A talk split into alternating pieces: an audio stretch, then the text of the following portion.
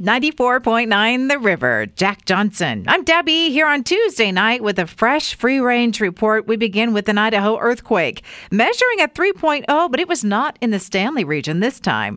Near Georgetown, that is southeastern Idaho. The Snow Block Alley in the north end, and snow stands for slightly north of Washington, is featured in the latest issue of Better Homes and Gardens Backyard Retreats.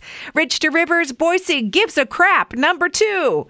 That's happening on June 25th, coordinated by the Poop Fairies. Yep, meet at Harrison Hollow Trailhead at 9 o'clock and get ready to scoop the dog poop. A Facebook friend reached out to me and offered me a free spider plant, and I thought that was so nice, but it's a pretty common plant.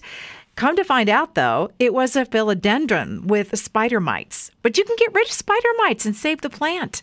An alternative to the giant tubs of Orbeez for sensory calming or any type of fantasy that you have. And you know what Orbeez are, right? They're the things you add water to and they plump up and they're kind of slimy, yet they have substances inside of them that are interesting, right? People are using chia seeds instead. You can soak those, they create a gel and have the little seed texture.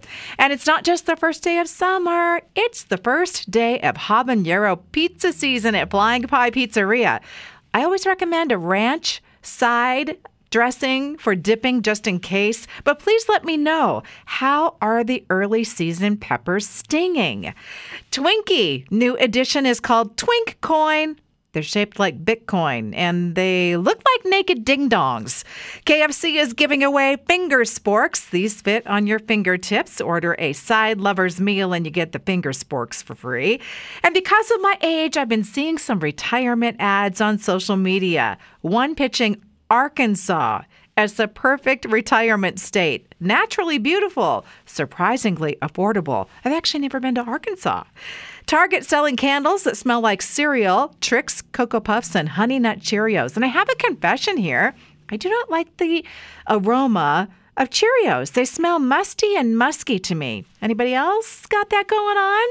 And I see Bath and Body Works is teasing the everything pumpkin season. There's a scent I adore. And they have previewed all of those fall scents because it's the first day of summer. That's a wrap on the Free Range Report tonight. Past editions are at riverboise.com, riverevenings.com, and on Apple Podcasts.